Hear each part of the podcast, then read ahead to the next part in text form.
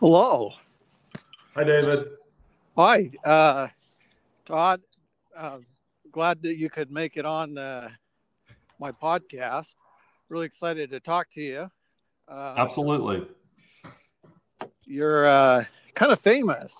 Probably the um, one of the most uh, important people I've talked to uh, on my podcast. Usually, it's like been college students and uh, and semi-professional or professionals, you know.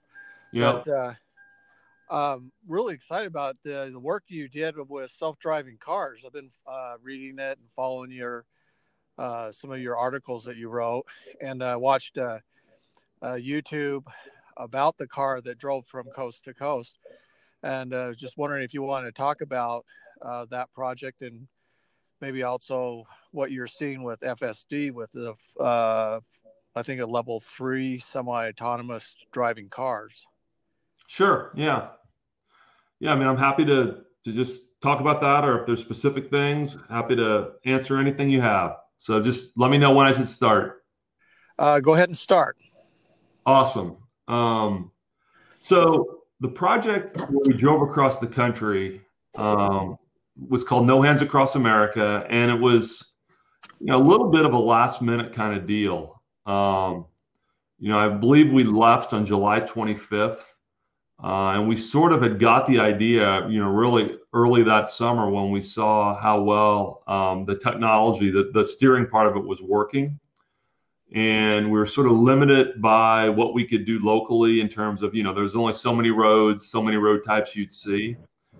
Uh, and we, you know, just Dean Pomerleau and I got the idea. Well, let's let's see if we can drive, you know, across the country and see how well this system will do.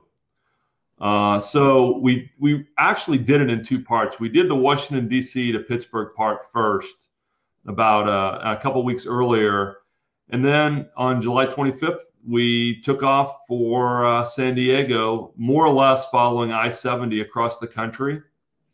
Um, we drive between probably 300 and five or 600 miles a day, uh, stopping at you know the major towns along um, along the route. Uh, the really interesting thing was that you know rarely rarely does an experiment like that with that little planning you know gain or give you you know really valuable results. And, and it turns out it really did. Um, you know we saw just on interstate 70 you know it went from you know typical highways to newly paved with hardly any markings uh, you know, we had day and night, we had rain. Uh, even in Utah, the road, the interstate was literally like hard packed rocks because they were rebuilding it. Um, so we, you know, we're able to try our system out on many, many, many different types of roads and, and use that information to make it better. Um, I guess. Yeah, this was this was pre GPS. I, I read that uh, um, that you had GPS, but that was something uh, uh, wasn't actually used for the navigation. Yeah, that's correct. We had GPS.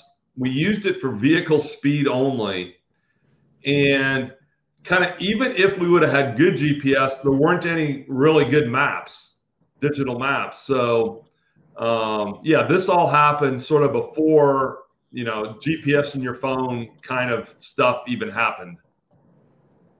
I think that's what makes this really uh, interesting. And it was using it was using a uh, lidar, and you had your own software. So you had a, a software interface that looked uh, kind of like um, um, Blueberry, I would say, uh, or BlackBerry. Sorry, BlackBerry, and uh, and then you also had a, um, it looked like neural net image recognition, was it a neural net or was it more just a line detection algorithm?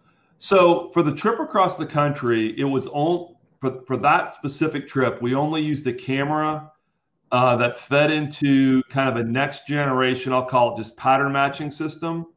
Uh, Dean had developed a neural network system called ALVINN previously. Um, what he found was that, you know, it worked very, very well but for, for realistic situations, you know, even though it only took a minute or two to train, well, you can't just stop driving for a minute or two when you go to a different road type. So he kind of refactored things, uh, used the lessons he learned from the neural network, built in, you know, kind of generic feature detectors into a system called Ralph, and that's what we use to drive across the country. Um, two years later, that that vision system to control the steering wheel was supplemented by lidar and radar based um, obstacle detection for adaptive cruise control uh, would monitor your blind spots and monitor what's behind you. And then that complete system uh, we demonstrated to i don't know something like 2000 people out in san diego for a big um, us dot uh, demonstration. Wow. And how was it received well it's funny um, certainly, the trip across the country was received very well, and people were astounded by it. Uh, then, you know, two years later, when we did the big demonstration of, which was really, um, you know, full autonomy in a in a closed system, it was almost received too well because a year and a half later, the government said, you know, this is this is so far along, we're not, we don't need to fund research anymore. The the industry can take it over, and they canceled the program. Uh, so okay, you know that was kind of worked to the negative then. Yeah, I mean uh, for the research. For research, it did. Uh, you know, for Dean and I, we kind of it was wasn't the worst thing in the world for us. We went ahead and left CMU and started a couple companies, but you know we're very proud of how that worked out and how well it how well it performed. And you know now, you know, 25 years later, um, you're starting to see similar stuff out on the highways. We talk a little bit about the road algorithm? I, I was, uh, I've seen some uh, uh, research where they they did uh, like stereographic or uh, stereo. Yeah, I can't remember the terminology if I'm saying it right, but it had two cameras, and from the two cameras, it's able to detect depth uh, from pixels. so you're using the 2D imaging, and it was calculating depth. But from what I understood from the algorithm that was originally designed because you're running on very uh, small hardware compared to today. Uh, it was doing something like detecting um, two lines, and then from those two lines, it knew whether you were on a road surface or a non-road surface. Yeah. So, I mean, the not it's pretty amazing because it's just such a simple algorithm, but yet it was so effective. Yeah, so I think the the you know the secret sauce was there, there's some assumptions built in. Uh, we only used a single camera. We assumed a generally flat Earth in front of the vehicle to maybe 50, 60, 70 meters. Um, system did use you know horizontal bands and looked in those bands to find features that were prominent in the environment, meaning the road. And then the secret sauce was basically how quickly it could adapt to using new fi- new features, how it could modify old features and turn them into new features as the road conditions would change. Um, and that's the kind of thing that really made you know the the cross country trip with very little need to retrain possible. How did you? Uh, how did it detect like things like uh, the road uh, markers, or was it even looking at road markers? Because it had it, you know, how did you keep it from? How did the machine know to stay on the right side versus going the left side? Because both are a flat surface on the horizon. Yeah, so there, there's there's some kind of just domain knowledge built into this where, you know, it didn't have the capability to change lanes. All only thing it knew was find the linear features that are going in the direction of travel that are in the camera and keep yourself centered within them. And you know, when the, the day would start, we would drive it on the interstate, we'd hit a button and that would center the system and it would basically try and maintain that position. So it was, you know, it was very sophisticated as a lane follower but it wasn't necessarily uh, at that point a you know full self-driving system that could change lanes or swerve or things like that. Yeah, that's interesting. I um, I, I I know that uh, you know when the uh, Tesla was first starting to drive, it, it preferred in some areas it preferred the the outer portion of the lane, and for some reason, and when it came to areas where there were no lane markings sometimes it, it preferred the center of the road. Uh, yeah. What I could see on the YouTubes. Yeah, I, I have a Tesla actually, and, and I've noticed at least on the no lane markings or very wide lane situation, it definitely prefers the middle. Hmm. Now, you said that it did some primitive uh, object detection. Did, was it capable of detecting, like, if a car was going to pull out in front of you or a car was stopping? Did it do any of the uh, obstacle awareness type of algorithms? So the 2000, or I'm sorry, the 1995 No Hands Across America system, it didn't do any real obstacle detection. Um, it could detect anomalies in the image, um, things that didn't look like typical roads looked, and it assumed those were cars. Um, now it didn't. It didn't stop for them. It didn't, you know, swerve around them. It didn't do any of that stuff, but it could detect them. The 1997 system where we had added the, the laser systems and the radars around the vehicle, it could do all of those things to, you know, one level or the other.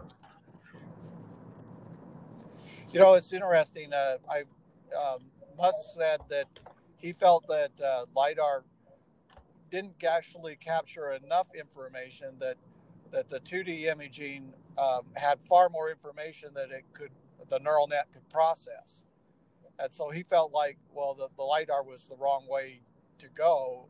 And what what's your opinion on that? What is lidar um, necessary? um, so i think it's a little bit nuanced in that i don't think anyone ever believes you don't need cameras.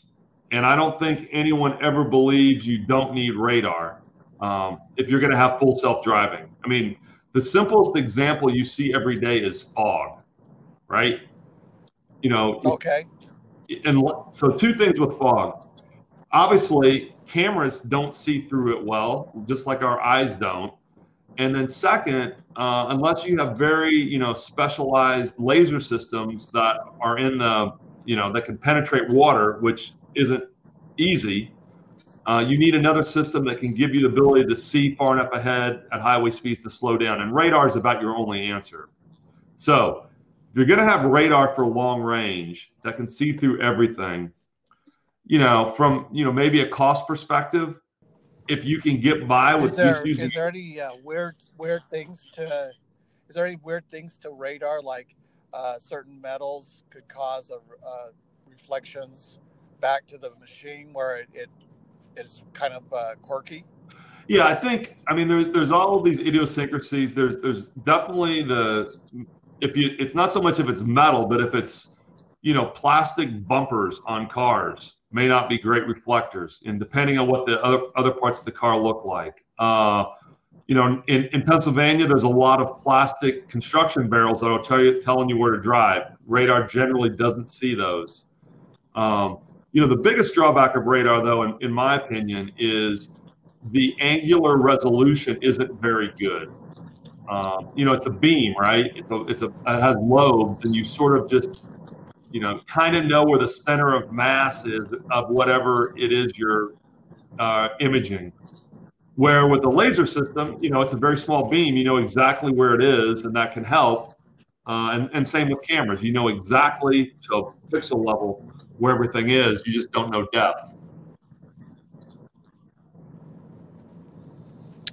Um, you know, when I look at neural nets, and I'm, I haven't to build a self-driving car, but uh, my nephew has built a self-driving car. And when I look at neural nets, um, I think of them as devices or, or algorithms that um, can kind of look into the future. So when you look at the uh, problem of trajectory, for example, you're you're trying to find a path through a spline. Um, you have to have some points into the future that you're guessing uh, for paths. How did you guys solve the problem for trajectory? Did you just look at the past and then say, well, based on the past, we think this is where we're going to go? Or did you use the neural net to kind of predict uh, positions in it in maybe X and Y into uh, future space? Um, so in the in the well, not only the neural net system, but in, in more or less all of the the systems that took into account, you know, were, are, that were designed to control the steering wheel. It was there was very very little look ahead in time whatsoever. Uh, we basically relied on, you know, processing it at a at a some speed greater than 10 hertz or so to continually recalculate where to steer. And the built-in assumption was anything higher level than that, you know, take an exit ramp, or if there's a you know, a very complex road geometry coming up, that some higher level system, which kind of wasn't really created fully, would take care of that. So all of our systems were very reactive. They took an image in, they computed a steering, uh, a steering command out, and whether it was the neural network or a you know a more algorithmic you know feature-based solution.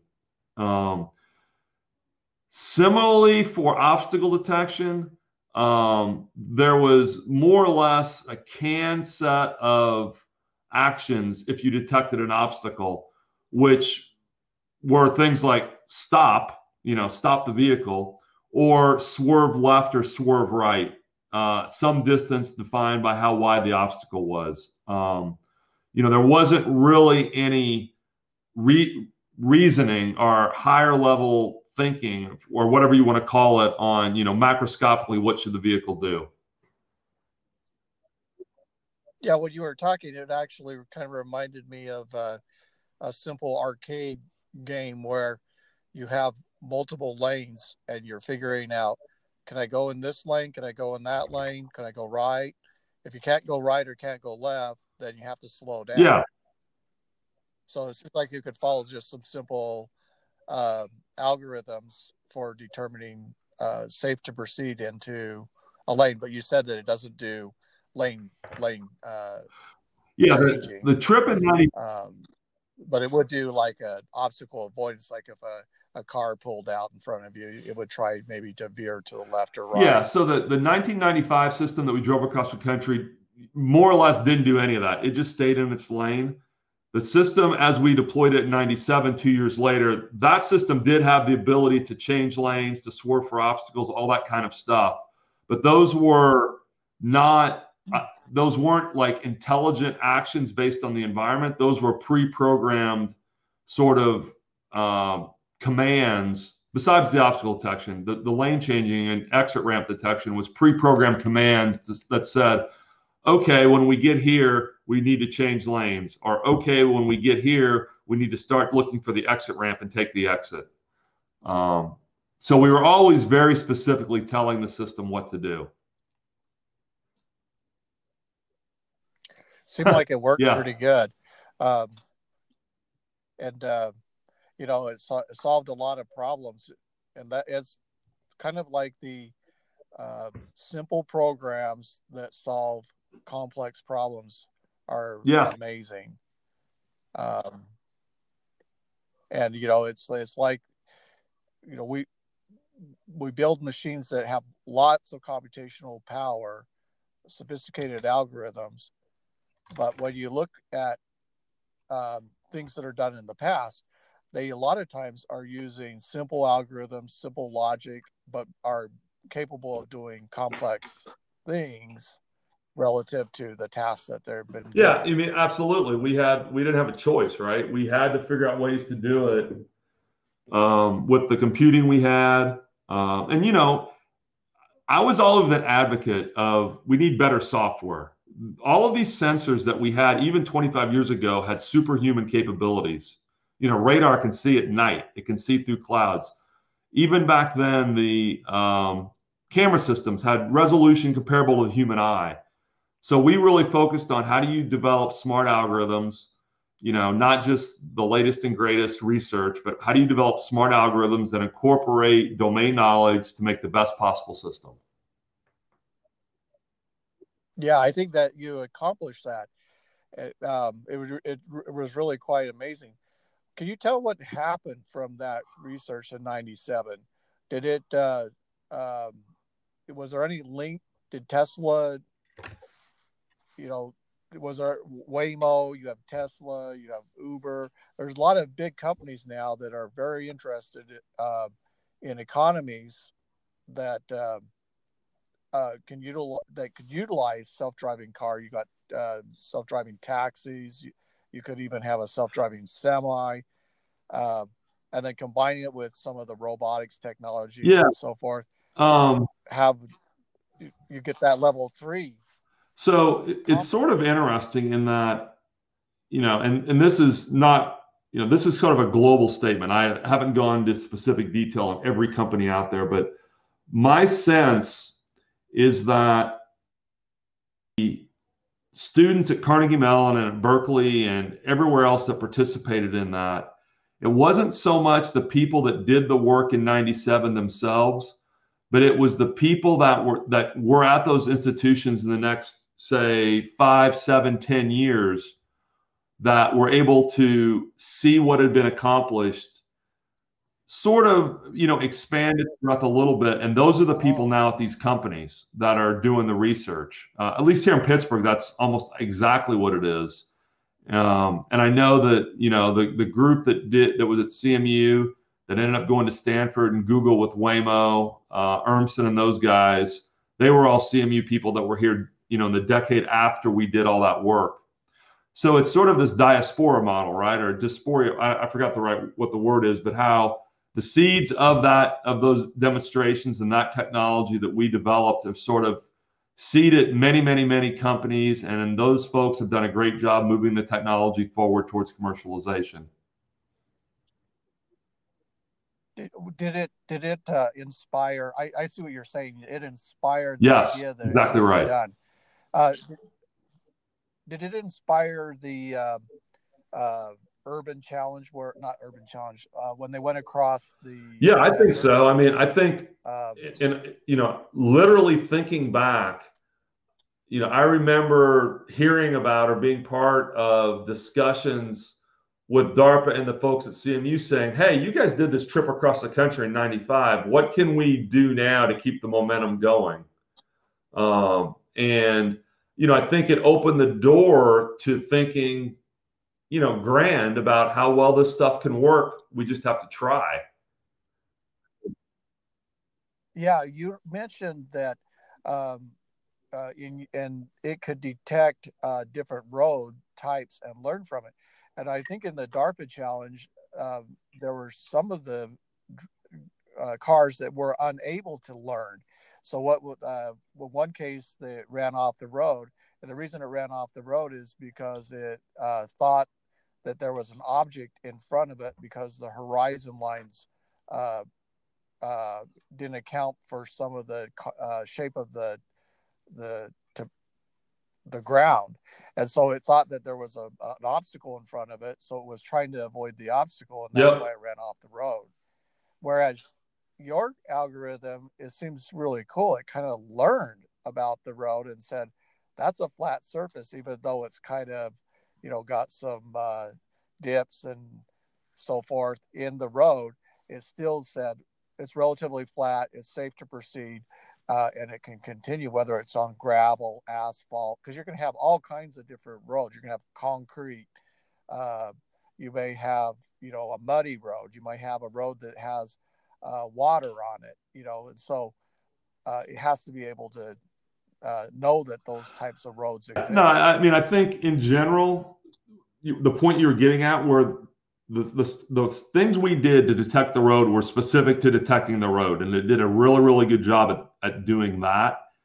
And the assumption we made and what we how we you know put the system together was there would be other things there would be other modalities, other technologies other software and hardware that would handle the rest of the things like obstacle detection. You know, whether it be in front of you or beside you or behind you, there would be other things that would handle the um, you know global path planning, and all the the lower level systems could just do their job as well as possible. Hmm. Well, uh, what uh, what is your thoughts on. Yep. Uh, you said you have a Tesla. Um, I don't know if you're in the beta for the FSD, um, but what's your thoughts on that? So I, I I don't I didn't buy the FSD. I just have the whatever the version is before that. Um, so on interstate highways, you know, controlled access, interstate highways. I think the system works comparably to what we did back in in 97, 98. Um, you know, it, wow. it probably isn't quite as smooth as what we did, but it, it doesn't seem to perform any worse in those cases. Um, my observation has been that as you ask the system to do more difficult things, even things like changing lanes or you know moving in and out of traffic, uh, taking exit ramps, you know, my comfort level in its performance goes down. Uh, and then as you move to using it on like uh, rural roads, state highways, you know, kind of like between the highway and my, where my house is, you need to be 100% attentive all the time because I just don't think it's it's it's up to snuff yet for a non a non uh, engaged driver. Um, my suspicion is that for you know, and this is I've never seen it in action, but I would suspect full self driving, you're going to need to be engaged, you know, for quite a while yet before there's a level of comfort that you can you know do other things. Uh, you know, no doubt what they are doing is incredibly impressive. It's probably the best in the world. Um, the, the biggest issue, like anything else, is there's there's zero chance they've encountered every possible situation these cars are going to encounter, and you know until that happens or until we get a long way towards that, there's going to be new situations where the the vehicle's performance and the vehicle what the vehicle does is going to be a little bit unknown. Um, you know particularly with neural network systems because you can't really know how they will respond to situations they haven't been trained on. Uh, so exactly. for me and for the people you know that i tell i say look i love these systems. I have one i would be 100% attentive though anytime you get behind the wheel in any situation besides on an interstate highway.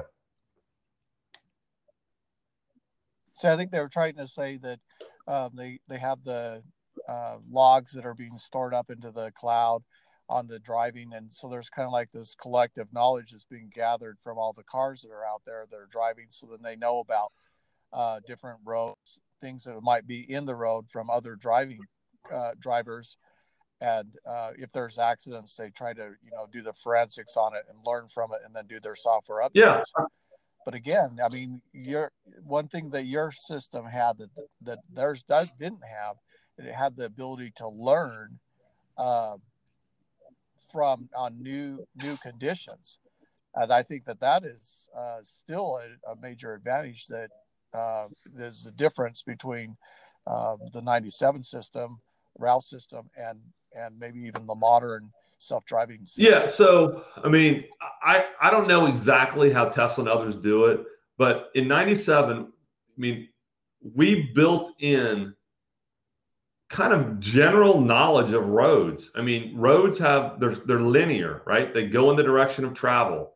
There's features on the road that generally tell humans where to drive. So we built you know we built algorithmic parts into the system to take advantage of that domain knowledge. Uh, so yes, while the system could adapt, it always had that baseline to fall back on.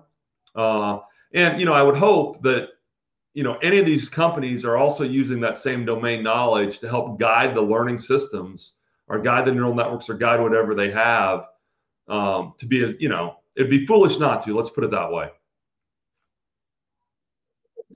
What were so, what were you said that you uh, had a couple built some companies. What uh, um, did you are you in academics still teaching at uh, Carnegie Mellon or are you uh, you know building your own companies and and trying to find a market? So that's a that's a very interesting question uh, and good question. So we left CMU in 1999 to commercialize the lane tracking technology as a drowsy driver warning system for heavy trucks.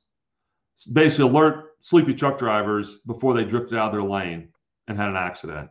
Um, so we started that, and then kind of simultaneously in 2001, we started a company that did software for military robotics. We basically created software that enabled that made military robots smart, let them you know navigate by themselves. Um, we sold the first company, the you know lane departure warning system company, in 2006, and we sold the second company, uh, the military robotics company, in 2007. Uh, I had to stick around for two years, and then in 2009, um, I left. And since then, I've been doing a little bit of consulting, but mostly uh, I'm a high school football coach. So that's what I do with my time now. Wow, that's like I wasn't expecting. Yeah, it was. It's been pretty cool. In fact, uh, one of the first kids I coached in high school made his NFL debut last night for the Dallas Cowboys as their quarterback.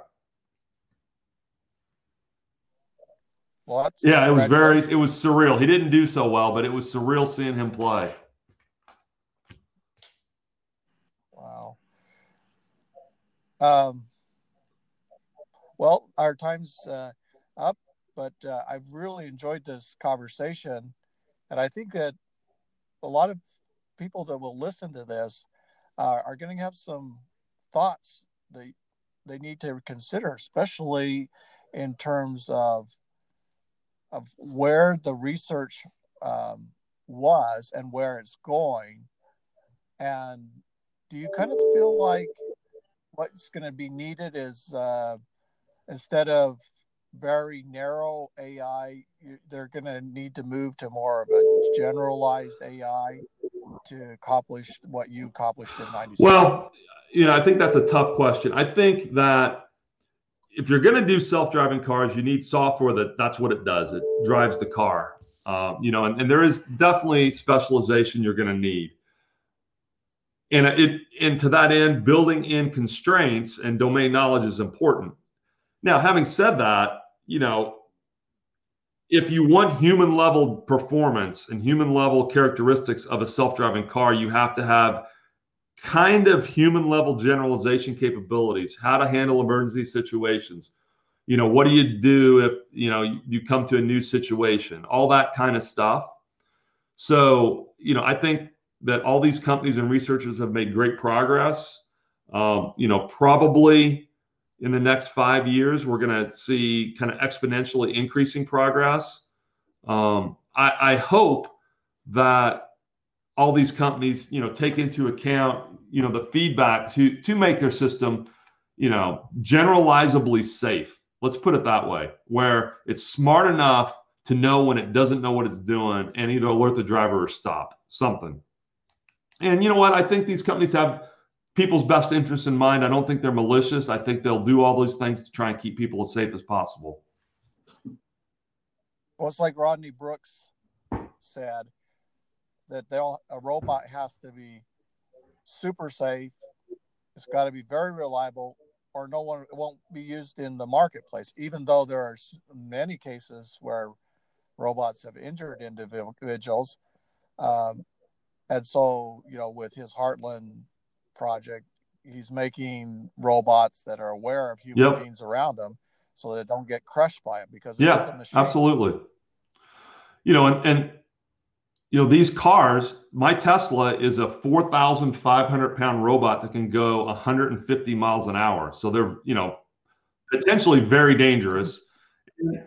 You know, I yeah. think Musk and the others realize that, and they're going to do, they're going to walk a line that some people will agree with and others won't on how to get the technology in the marketplace as safely as and efficiently as possible. I just had one last question. As you, you kind of mentioned uh, a, a, a career change, uh, did you decide you that technology was anti-human or something and decided not to continue in it, or what was your your reasoning for such a um, it was it was really really simple. Uh, my kids were young then, and I'm like, you can always make more money, but you can't get more time.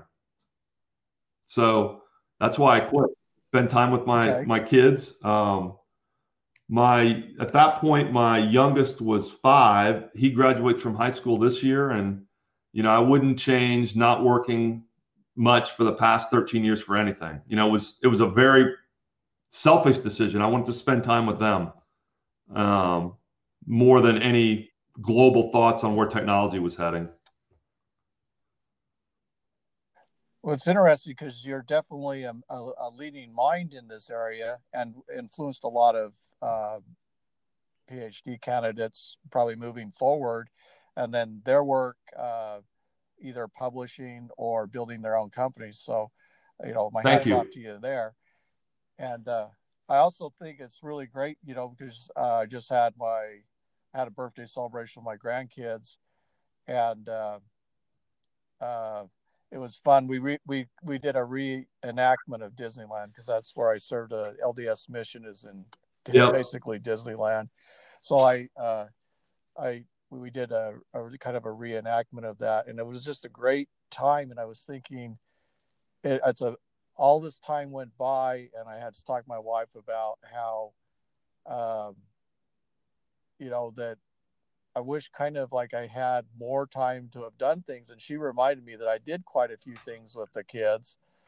Uh, but now when we have grandkids, I'm trying to, you know, make sure that they have good experiences. Absolutely. Too. Keep doing that, man. It's better than any of the other stuff, in my opinion. Cool. Well, thanks, Todd. And uh, uh, I'll definitely put a link to your uh, articles on the self-driving car from the 90.